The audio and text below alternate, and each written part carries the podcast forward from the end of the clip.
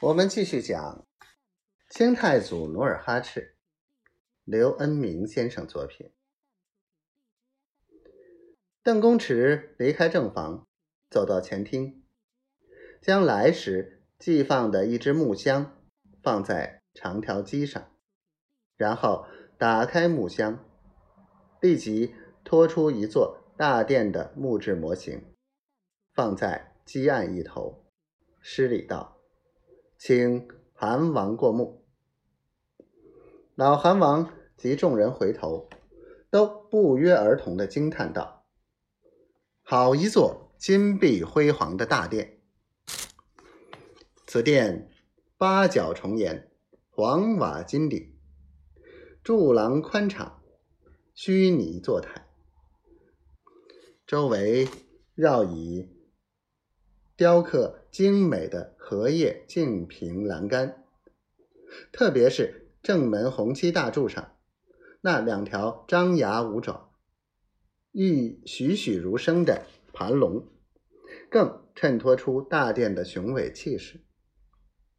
吐鲁什站起来，呆望了半天，笑着问道：“邓大人，这大殿为啥建成八角殿？”邓公池习惯的抹了抹狮子鼻，道：“老话说，四季为地，八柱成天。这天地之间的玉座，自然是真龙天子的了。妙，妙！”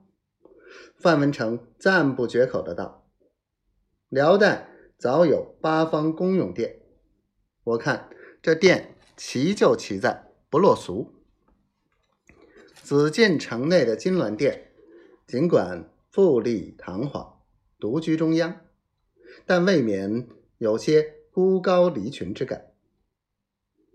对对，老韩王喜形于色道：“我这个马上皇帝，从来喜欢千军万马，绝不做孤家寡人。”范文成接着感慨道：“辽金两代。”各自推举夷离己和伯吉列，所以辽太祖、金太祖颇得民心，又深得民意，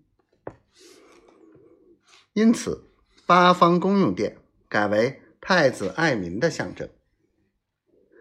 老韩王慢慢站起，捻须道：“我看这大殿就叫八方殿吧。”吐鲁什带头拍手赞成，孩子似的跪到老韩王跟前，笑道：“韩王，只要您和后代不忘八方公用殿，管保满洲大业，万代不衰。”老韩王笑道：“不过要出个败家子儿，也难保证百代呀。”众人说说笑笑。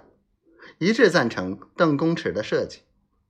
老韩王当时就命令镶白、镶蓝两旗，由皇太极、范文成、童养性、邓公尺等人主持监督。